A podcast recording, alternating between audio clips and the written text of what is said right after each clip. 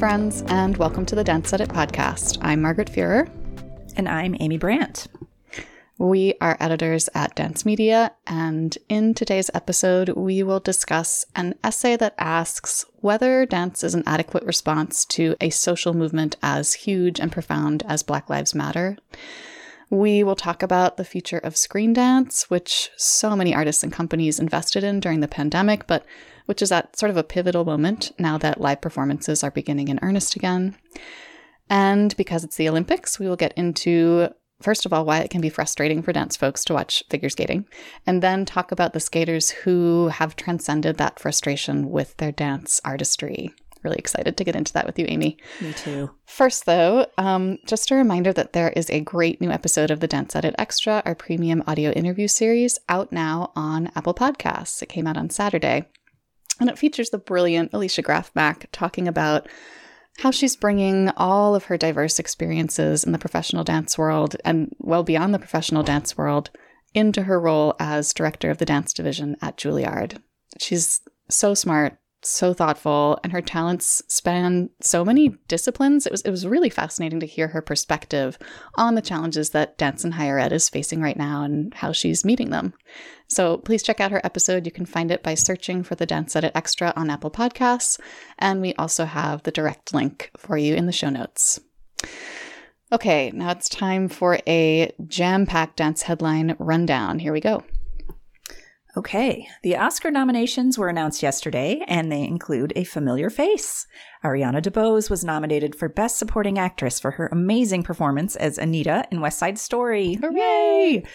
we are super excited to see a dancer recognized. Um, she's the only cast member from the film who's who's being nominated for any of the acting awards. Although West Side Story has been nominated for a bunch of other awards, including Best Picture, Best Director, and Best Cinematography. So congratulations, Ariana. I really hope she wins. It's the best news. I mean, she's already made history because she and Rita Moreno are the first actors of color and the first women to be nominated for playing the same character. Mm-hmm. And then if Ariana wins, they'll be only the third pair of actors to both win for the same part, the other two being Marlon Brando and Robert De Niro for um, their work as Vito Corleone in The Godfather and The Godfather Part 2. And then Heath Ledger and Joaquin Phoenix both won for playing the Joker. Wow. But yeah, I hope she joins that list. Mm-hmm. Uh, big news coming out of the competition world. Gil Stroming, the founder of the dance entertainment company Break the Floor, is stepping down as CEO. And the announcement comes following widespread allegations of sexual misconduct against some of the company's well known instructors. Head to the show notes for links with further information on that story. The Prix de Lausanne wrapped up last weekend with seven young dancers winning scholarships. There was also a bit of controversy on social media this year over the Prix's all white jury.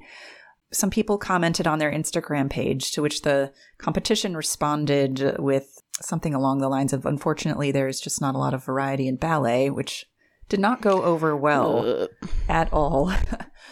Um, that comment has since been deleted, and the Prix released a statement of apology on their Instagram page on Monday.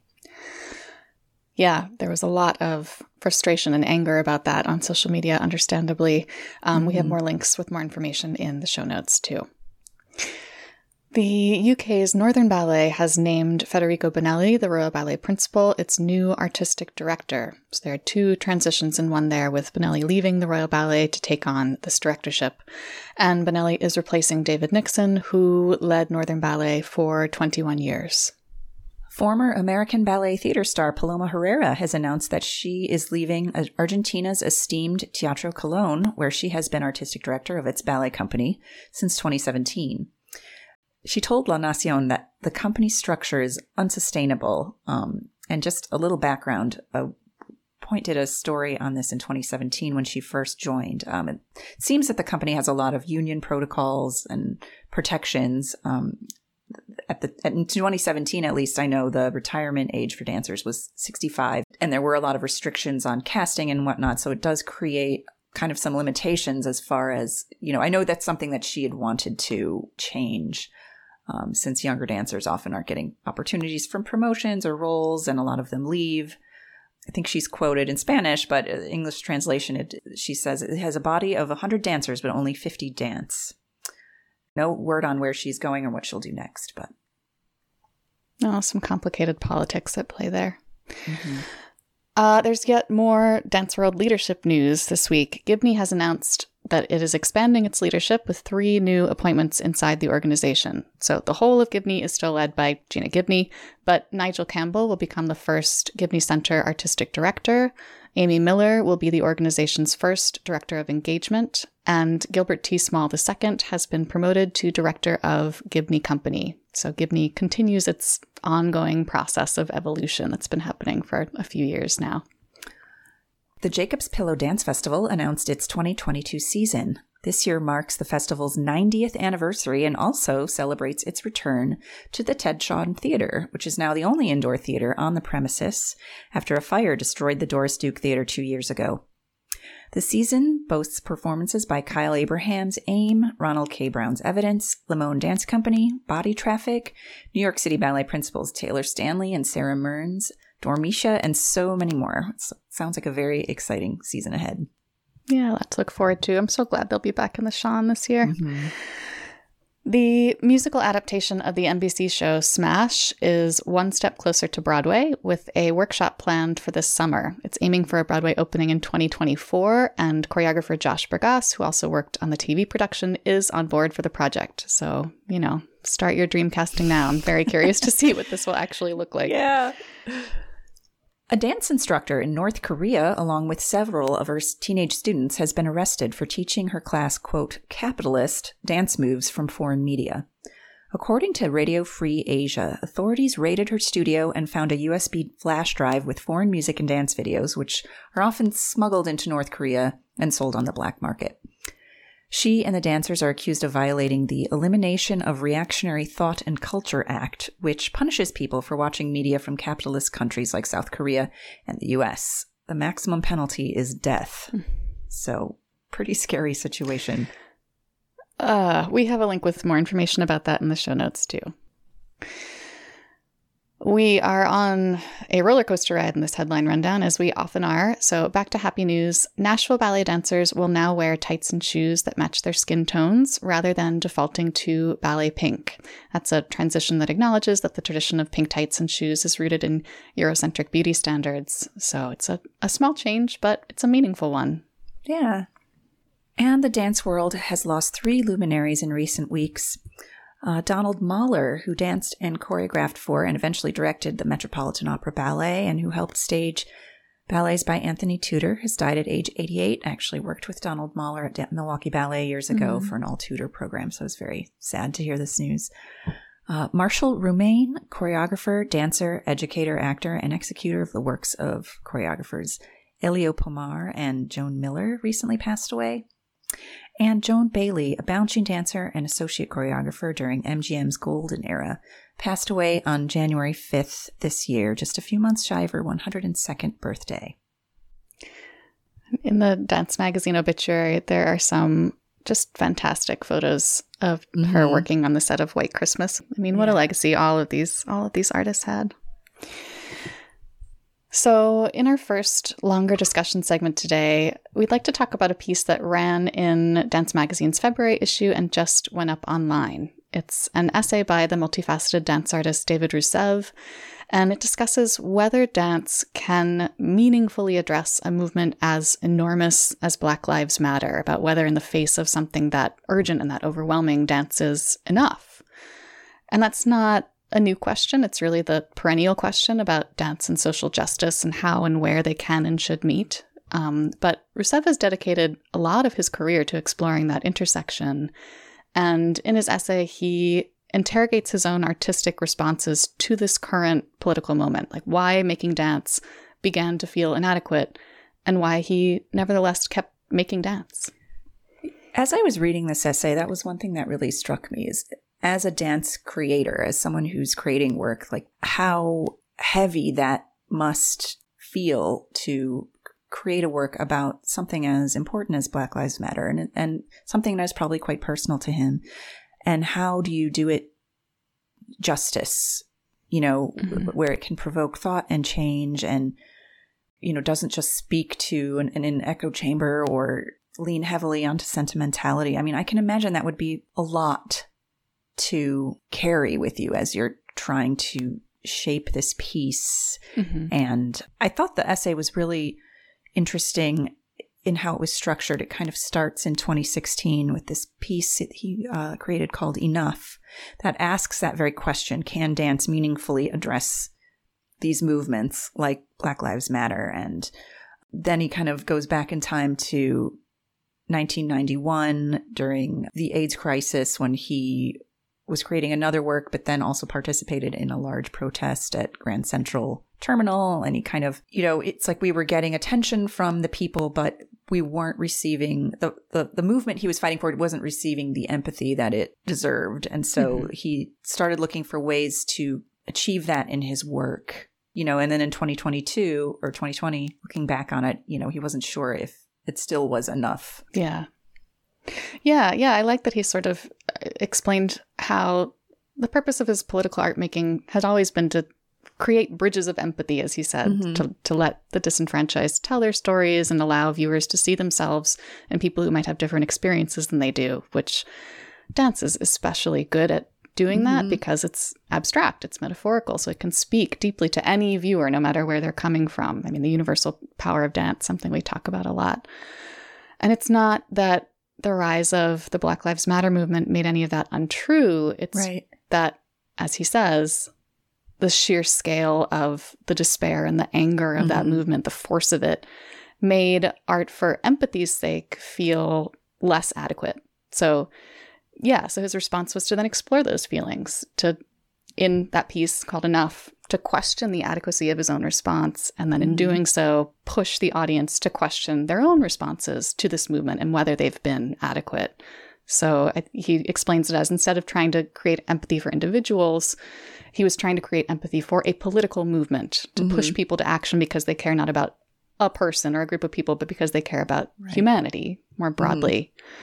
Uh, You know, I like that he didn't draw any hard conclusions at the end of this piece, um, because whether dance or like any type of art is a sufficient response to a huge socio-political movement that demands meaningful action, that's always going to be a, a question. hmm He also said something towards the end where it's like, that's for the audience to decide, you know, but for himself as the artist, he knows this is what he knows how to do best and from the heart. And it's a great essay. Yeah. Yeah, I hope you all have time to read it. Don't rely on our paraphrasing of it. It is, of course, linked in the show notes. Alrighty, next up we have another excellent dance magazine story. It's a feature looking at what might become of screen dance, of dance on film, now that live performances have returned in earnest. Um, and we've talked a whole lot about screen dance over the course of the pandemic because for a while it was the only type of dance that was really happening. But it's important to note just how big a shift that was. Like pre pandemic, dance for the camera was really a, a, marginalized form. It wasn't getting a whole lot of money or attention or resources. So COVID led to this screen dance boom, which in turn has led to new tools and innovations and creative discoveries and some new sources of funding. So now what? Like, is this approach to screen dance sustainable in the long term? And, and how are artists and audiences feeling about it at this point? I've been thinking about this a lot since so many companies really in, in invested in in online performance and kind of transitioning to these digital platforms. Mm-hmm. Like I think a lot of companies want to focus on live performance again, but they know that having this option is important. Um, especially with just Mhm. sort of the big question marks surrounding COVID and what the future is going to look like. But I also think, you know, it brought in different audiences. Um, it provided a bit of security in a very insecure age. Um, I'm just wondering if they will, you know, how much attention they will they will keep giving it and investment now that theaters are opening up again. And you know, it's expensive. It involves technology. It involves getting funders and and on board and educating them, as this article clearly points out. You know, one filmmaker was applying for a grant and the response was, What is screen dance? I had to Google it. You know. Jeez.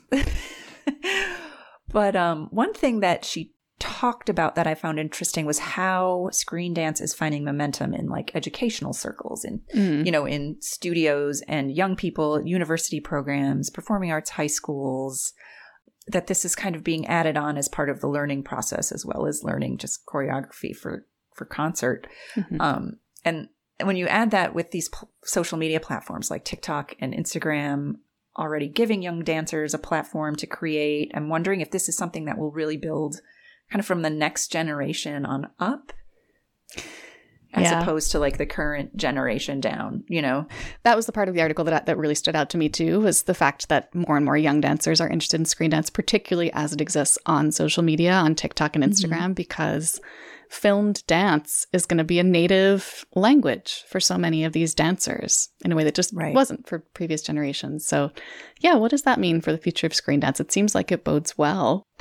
I mean, it definitely seems like now that many more dance artists have experimented with dance on film, there's greater respect for and understanding of screen dance and the incredible amount of work and resources that it requires.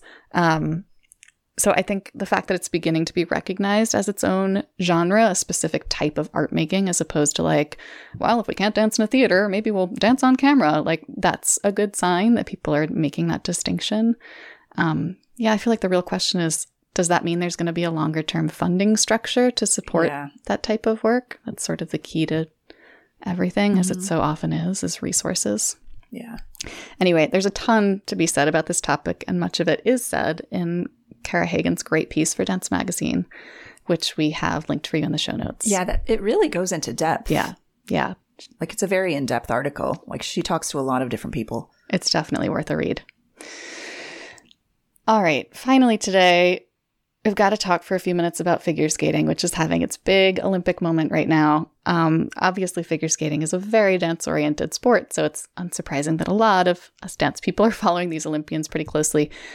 But as skating's technical elements have become more and more difficult, its artistic side has sometimes felt like an afterthought, which can be frustrating to us dance folks. We don't care as much about the quads, we want quality.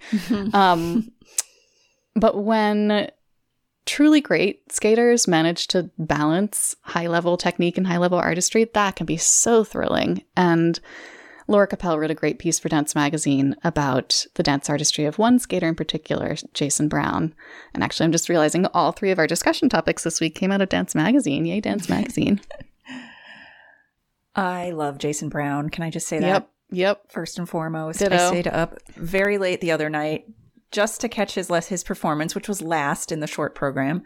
Um, but I didn't want to miss it, and um, it was you know, and it certainly delivered. So it was all worth it, all worth the late night. But um, it does make me sad that you know the artistic element of the sport is considered quote lesser than I guess to this in the scoring system, and and I'm wondering if it's just that it's just the technical aspect is more easily scored in an objective way. I don't but it kind of reminds me of just you know dance competitions where you know what is more important is it more important to see a kid do a quadruple pirouette not on the mm-hmm. music or a beautiful double or triple pirouette that lands on the music like to me i'd prefer to see them land on the music but I said a clean double. Yes. yeah. Yeah, no, what is the what is the ultimate aim of this performance? What are you trying to accomplish? Mm-hmm. You know, well first of all, I wanted to call out for a second some of the choreographers of these figure skating performances. Mm-hmm. Like Jason Brown, the choreographer short of his short program, Rohene Ward, has a strong dance background and is so good at like weaving in the big jumps in a way that feels effortless and musical Yeah. and of a piece with everything else happening. Um, I think Nathan Chen's choreographer, or one of them, Shae-Lynn Bourne, I think is, she's also really good at that. And fun fact, Shae-Lynn is also working with Chen's arch rival, Yuzuru Hanyu. So, like, that's some really good special sauce there. That actually might be making a difference with these Yeah. top level skaters that have high level choreographers. and we should also mention that nathan chen has a ballet a very serious ballet background as well Yeah. like he grew up at the ballet west i know he was fritz or something in ballet west's nutcracker years and years ago so um, you know, he certainly, while he is such a technician, he also has uh, some serious dance Yeah. chops too, And you can see it. Yeah, or for sure. artistry chops. For sure. Yeah, You know, watching these performances, I've been thinking a lot about um, John Curry. Do you remember John Curry? I don't know. He was a figure skating Olympian, but he really brought dance and especially ballet influences into figure skating. Like he actually had an ice dancing company in the early 80s that did pieces by Twyla Tharp and Kenneth MacMillan. He was commissioning these ice Wow. pieces from them. Yeah. There's some great clips of that on YouTube if you do a little Margaret, I- digging. Did not know any of this. Oh, go Google. It's it's such a great rabbit hole to go down. Um, Yeah. But so he sort of posed the question like, what if figure skating had never been a sport? What if it had evolved into a performance art instead of into a competitive Mhm. thing? What aspects of it would we value? And like thinking about what figure skating brings to the table that's unique to skating, like moving in a frictionless environment and what you can do with that and how Mm-hmm. the speed and the fluidity that that allows, what you can create using that. Um, I think actually Elladj Baldé is doing something along those same lines today, like bringing in not balletic influences, but hip hop influences, a whole different way of, of thinking about dancing on the ice. Well, yeah, and then that makes me wonder like I've never been to like the ice capades or anything like that, but I mean, do these athletes have a future after after their competitive years are done that is in just the pure artistic element of skating, to be, you know, skating Mhm. as a performance art. Exhibition skating, I- which is its own thing, I guess. Yeah. You know, it's it's funny too because while I, I love the idea of exploring figure skating as per performance, I also think there is something transcendent that happens when you get that rare competitor, like a Jason Brown, like a Nathan Chen, like a going back further, Sasha Cohen or Michelle Kwan. I'm realizing we're all talking about all men today, Mhm. which is not good. But that is performance on a different level. And figure skating Yeah. probably wouldn't have reached the technical heights it's at today without the competitive system driving it in that direction. So, Yeah, yeah. that is true. Man, we could talk about this for hours. I know. probably have to stop. But I hope you can read Laura's ode to, to Jason in particular, which is beautiful and is, of course, linked for you in the show notes With plenty of videos. with plenty of videos. Yes, blessedly. All right, that's it for us this week. Thanks everyone for joining us. We'll be back next week for more discussion of the news that's moving the dance world. Keep learning, keep advocating, and keep dancing. Bye, everybody.